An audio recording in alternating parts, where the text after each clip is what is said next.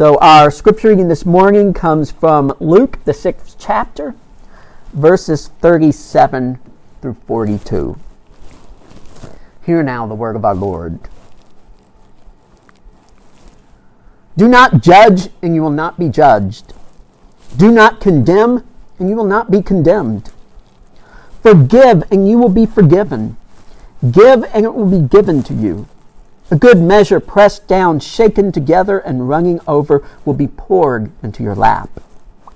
For with the measure you use, it will be measured to you. He also told them this parable Can the blind lead the blind? Will they not both fall into a pit? The student is not above the teacher, but everyone who is fully trained will be like their teacher. Why do you look at the speck of sawdust in your brother's eye and pay no attention to the plank in your own eye? How can you say to your brother, Brother, let me take the speck out of your eye when you yourself fail to see the plank in your own eye? You hypocrite! First take the plank out of your eye, and then you will see clearly to remove the speck from your brother's eye. This is the Word of God. May it find its way into our hearts and lives this morning by the power of His Holy Spirit. Amen.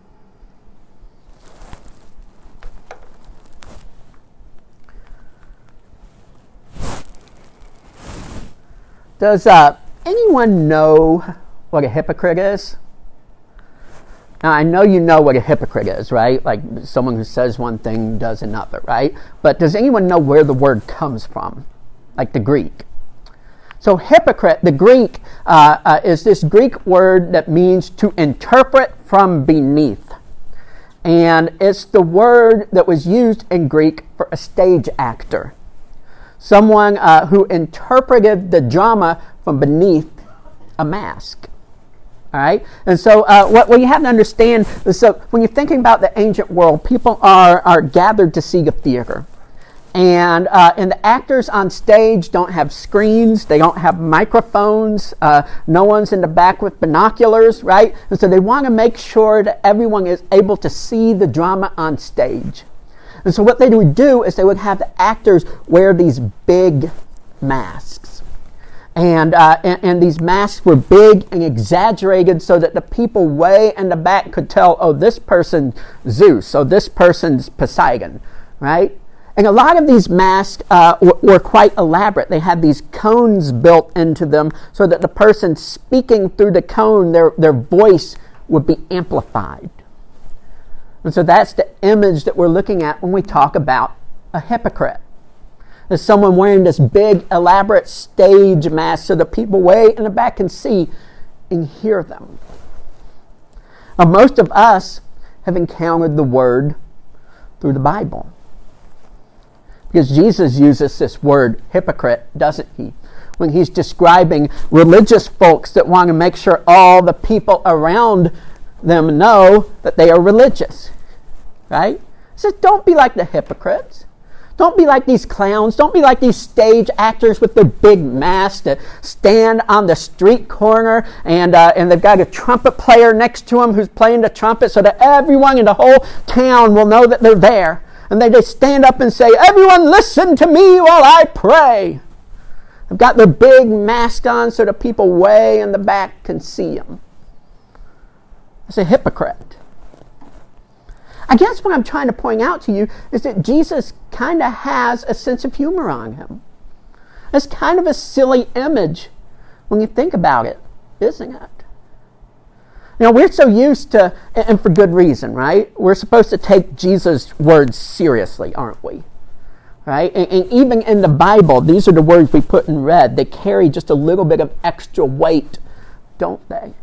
And yet, sometimes I think we take Jesus' words so seriously, we can't see his grin or the twinkle in his eye. Sometimes we take his words so seriously, we can't catch his sarcasm or his silliness or his sense of humor.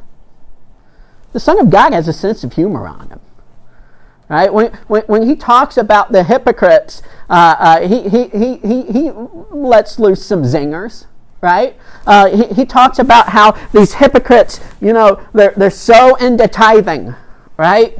They, they tithe so well that, that they go through their, their, uh, their, their shelf and they get out all the mint leaves, and every tenth mint leaf they put in the offering plate. And then they get out all the coriander seeds, and every tenth coriander seed they put in the offering plate. But they don't do the things of God.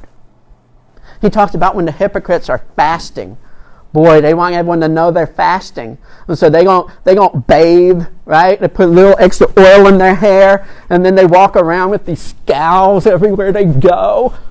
Oh yes, thank you for noticing. I am fasting. Right? He talks about how how these hypocrites right? Uh, uh, they, they, they, they pay so much attention to their dietary laws, right? That even when they're drinking a glass of water, they make sure they get every little gnat out of the glass of water. But in so doing, they wind up swallowing a camel. It's a funny image, isn't it? Jesus has a sense of humor on him, even when he's making a serious point.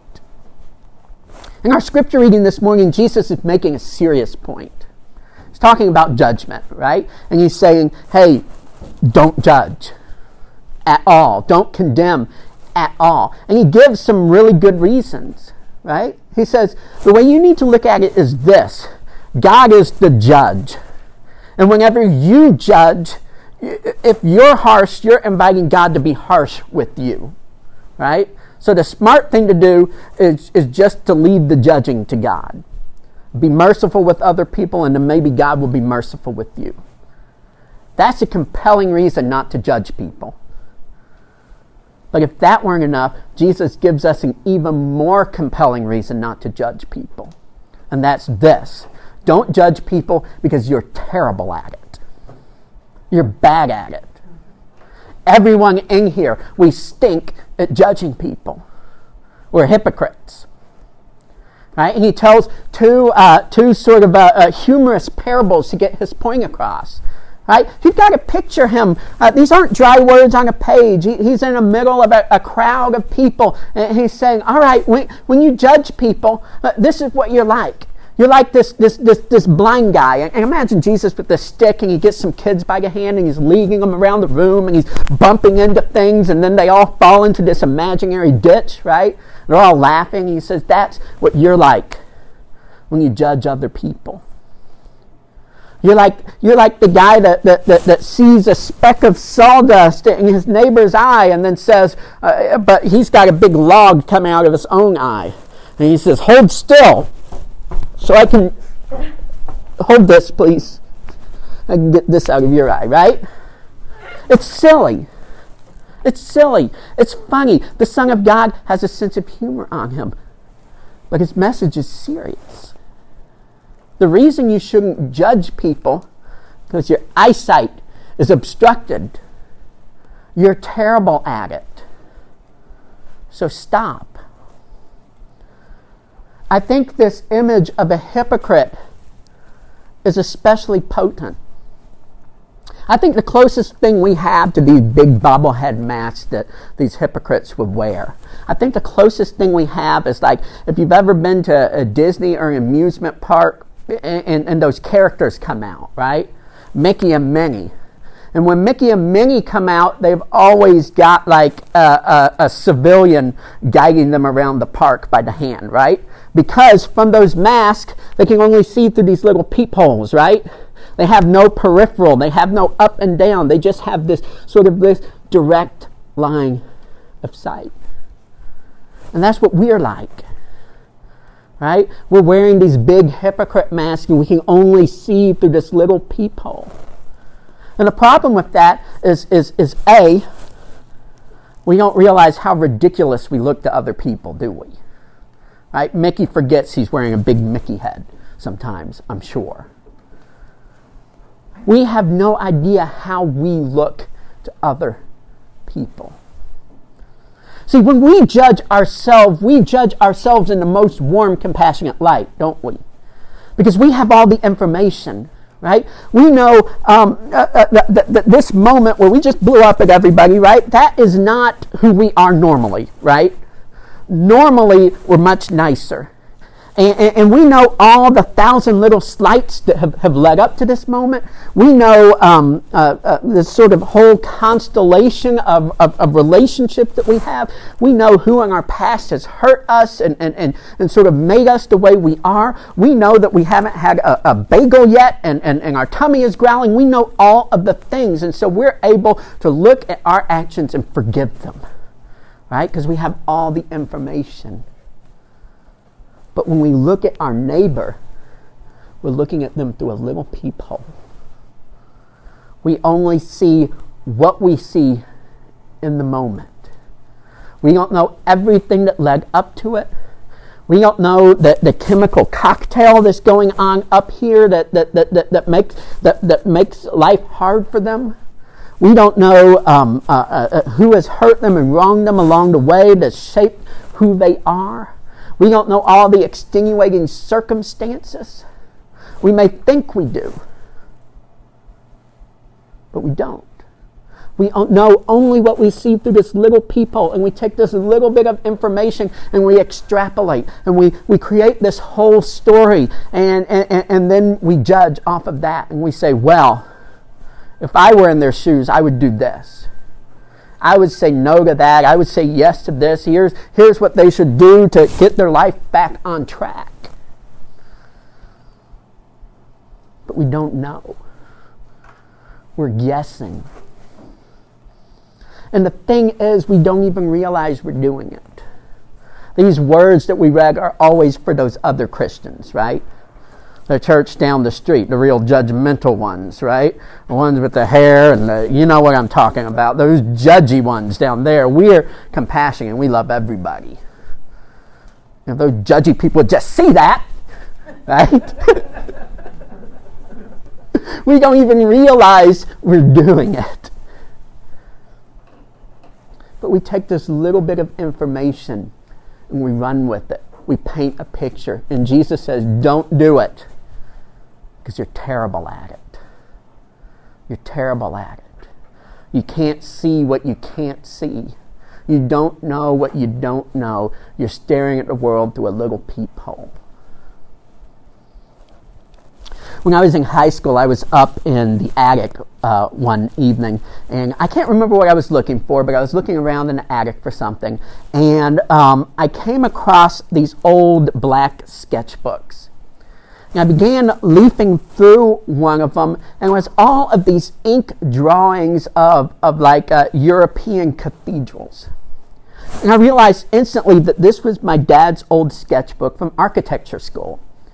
And, and more specifically, it was this old sketchbook from uh, the summer that he got to go spend four weeks in Europe. And, and he got to study architecture, and, and, and these were all of his drawings. Now, I was flipping through the sketchbook, and about halfway through the sketchbook, um, there was a page where um, we're, we're, in church, so I'm, I'm, trying to say this delicately. There's a, a, where, where my dad had sketched this woman from behind. And she was clothed, but the woman had a very, um, I guess you would say, their derriere, uh, you would, let's just put it this way she had a cute butt, right? And it was prominent in the picture. And the first thing I thought was, ew, gross! Dad, you dirty old man! and then I had this flash of realization that teenagers only have like for a second and then it disappears. My dad was young once, right? And suddenly I pictured him there on that on that bench, right? And, uh, and, and, and he's in Europe. He's this this, this lanky young man, and he's uh, he, he he's sketching all of all of these uh, things, and he's sitting there in France. This is in France, and uh, and he sees this French woman walk by, this twenty year old man, and he draws what he sees, and uh, I realized as I was flipping through this book what a gift it was to be able to see the world through my father's eyes. To see the world through my Father's eyes. And that's what each of us is being challenged to do this morning to see the world through our Father's eyes. See, we normally see each other through this, this little peephole, right? This, this, little, this little opening in our, in our ridiculous mask. But when our Father looks down on humanity, He sees everything. When your Father looks at you, He sees your entire history, right? He sees everything that has led up to this moment. He sees the constellation of relationships. He sees the stories going back generations that have shaped who you are in this world. He sees, uh, uh, he knows your, the hairs on your head are numbered, right? He knows all this going on up there chemically, what's going on in your gut. He, he, he takes it all into account. And not only does he see your past and your present, but our Father, when he looks at you, he sees your future. Now, some people think that means he sees like this direct line of fate, like like where you are and where you're going. And others think maybe he sees like uh, like just branching out in every direction, every possible future ahead of you. I don't know what he sees. That's the point. But he sees your entire future. Remember when we were uh, talking about um, uh, about First Samuel and the fall? And there's this story where, where Samuel is going to anoint King David. And Samuel is impressed by all the all of Jesse's sons. They're all so tall and strapping. And, uh, and, and, and God says to Samuel, Don't pay attention to outward appearances. Man pays attention to outward appearances. But God does not see as man sees. God looks at the heart. See, when, when, when God looks at us, when, when, when our Heavenly Father looks at us, He sees through, uh, through, through, through, uh, through the mask. He sees through all the, all the fronts that we have put up. He sees through all the, the, the sin and the shame and the guilt that we have built up around us. He sees all through that into our deepest self that we can't even see sometimes. That deepest image uh, of Himself, that reflection of Himself inside of us that person that we are truly created to be. He sees all of that. Consider that He sees all of that for you and for your neighbor and for each of the 7.5 billion souls on this earth right now. He sees all of that and knows all of that. And ask yourself who is the rightful judge? Is it you? Is it me? Or is it him? Now consider this. We see through this little peephole, and our judgment is harsh. But God sees everything, and His judgment is grace. His judgment is I love this world so much, I'm going to send my only son to die. His judgment is I am going to open up a pathway to forgiveness and wholeness for everybody. His judgment is grace. Is that so amazing? We see just this little peep and we, we rush off and we're harsh. God sees the whole thing and his verdict is grace. There were two brothers. One was patient and one was impatient. And they lived their whole life in this city behind this city wall. And one day they decided to go out into the country and see the way the rest of the world lives. Let's go slum it with some farmers right? And so these two brothers go out into the country and, and they decide to just sort of uh, uh, sit and, and watch the farmers out in the field see what they're doing.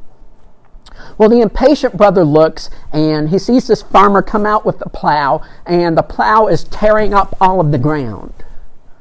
And he says, These people are fools. They have a perfectly good field and they're tearing it up. Let's get out of here. Let's get back to the city where people have sense.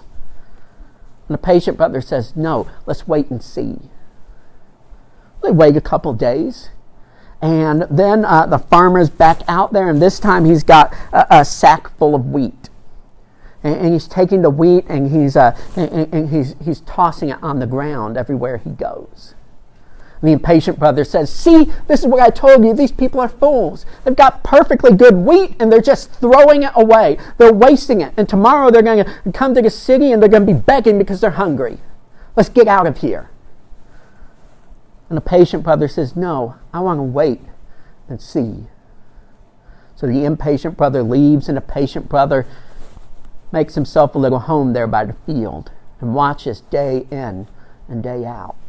Sure enough, one day uh, he, he begins to see these green shoots coming out of the soil in the field. And little by little, those, those green shoots begin to co- become stalks of wheat. And so he writes his brother home and says, hey, You need to come back out here. You need to see what's happened out in this field. So the impatient brother comes and, and uh, he says, Look, look at all this wheat. It's, it's from where they, they, they, they planted the wheat and it's growing, and there's even more than there was before. And, uh, and the impatient brother's starting to come around, and then the harvesters come out. And they've got these, these, these scythes right? These sickles, and they begin to, to cut the stalks of wheat down. And he says, There, see? It's like I told you, these people are fools. They've got all of this perfectly good wheat, and they're destroying it, they're cutting it down. The patient brother says, No, let's wait and see See, I believe this morning you and I are being called to a patient wait and see attitude. We see it through our little peephole and, and we take this little information, we go create a story out of it, but we would be better off just, just parking and waiting and seeing having the patience to see what maybe God is doing in someone else's life. Maybe they're not in the same stage of the journey we're at, but, but, but, but grace is at work in them somehow doing something. And if we're patient and we wait and see, maybe we can be a part of it. I learned this, uh, I learned this lesson uh, in youth ministry. Something that I think maybe, uh, maybe teachers and coaches kind of get instinctively after a couple of years. It's like this kids would come into my youth ministry and they'd be sixth graders. And sixth graders all have these baby faces, and all they care about is, uh, is what I'm going to do for them, right? I'm like their cruise ship director when they're in, in, in, youth ministry, right? They're there for the Nerf fights and, and, and, and the video games, and then when I say it's, it's Bible time, everyone groans, right? But little by little, over the course of the six years that I get to spend with them, they mature and they grow and then they get cars and, and, and, and, they care less about the ways I'm able to entertain them and they care more about, about what they're going to learn from Scripture. And, and, and, and by the time they're seniors, they're these, they're these mature young adults ready to go out into the world. You go through that a couple of times, you get this sort of patience and this sort of humility, right? That, that you understand that whatever the current moment is, whatever the current crisis is, whatever the current snapshot you're seeing, that's not the whole picture. It's all, it's all going somewhere, and you get to be a part of where it's going. And so when parents call you up and, and, and, and, they're in the middle of a crisis, uh, they found something on, their kid's phone or, or, or, or, or someone said something at school and, and, and what do I do? What do I do? You're able to take a breath. Because you understand that, that this moment is not a period in their life, it's a comma. It's leading to something else. If we can handle this right, it can be a moment to, to, to teach something important, a moment that, that, that helps them find greater maturity and live into who they're called to be. And so you develop this patient, wait and see attitude. Now, the truth is, all of us in here are in a state of becoming all of us in here uh, uh, uh, are, are, still on this journey uh, of being sanctified, of being matured into who we're called to be. None of us here has fully arrived. And so we're called to be patient with one another, to take a wait and see attitude, to observe what God is doing in them, and then maybe see how we can be a part of encouraging them and loving them into who they're called to be. Instead of rushing off to judgment, let's wait and see. So I was in the attic looking at those sketchbooks, and uh, and suddenly I saw the lights flash. Right, my mom used to have this signal. She'd like we were upstairs. She'd flash the lights in the hallway, and we'd know come downstairs. It was time for dinner, and uh, and we were sitting around at dinner, and I wanted to bring up the sketchbook. Right, don't worry, I didn't bring up the part you know, in the middle with, with the girl with the, you know. Um, I just I just brought up the architecture stuff, right? I said, "Hey, Dad, I found this old sketchbook that you had, and uh, it had a bunch of uh, pictures of European cathedrals." And Dad said, "Oh yeah, yeah, that must be my, my sketchbook from uh, from that, that summer abroad." I, I, spent four weeks in Europe uh, when I was 20 years old as an architecture student. And I said, that must have been so neat, right?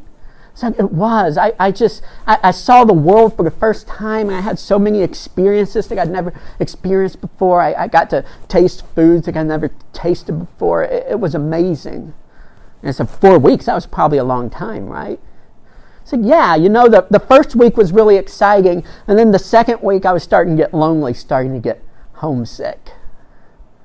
But you know, the third week, halfway through the trip. I was in France, and uh, and you'll never believe this. Um, uh, uh, uh your mother, who was my girlfriend at the time, uh, had saved up, and she surprised me in France. And, uh, and, and, and, and just one day she came off the train and she spent the rest of the summer there with me in Europe. And she looked over at, and he looked over at mom at the table and said, Isn't that right, beautiful? That right there, that's when it clicked. The picture in the notebook of the girl with the. Speaking of Greek drama, what I wanted to do in that moment was tear my toga and gouge my eyes out. Right? But then later, I went back and looked at that sketchbook and I noticed a little writing on it that I hadn't noticed before, a little note by that picture.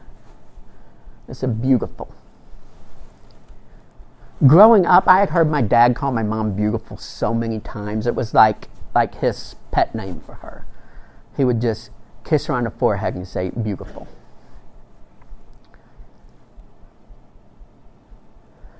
I'd gotten the story all wrong, hadn't I? I had taken this little bit of information, I went and painted this whole picture, hadn't I? The story was different. The story was about this, this lanky teenage boy out seeing the world for the first time, experiencing all of these new things, but see, he's lonely. He's got a girl back home. And one day when he's in Paris, France, she walks off the train. And now he's, he's trying to sketch all the things he's supposed to be sketching in his notebooks, but he's distracted by this beautiful girl that's with him. And I always wonder if that was when he knew. We get the story so wrong, don't we? It is a gift to be able to slow down, to wait and see, to be able to see things with our Father's eyes, isn't it?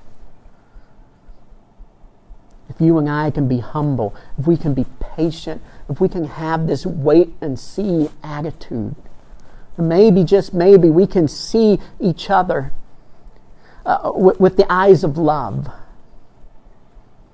In so doing, see in one another just what it is that our Heavenly Father finds so, so beautiful.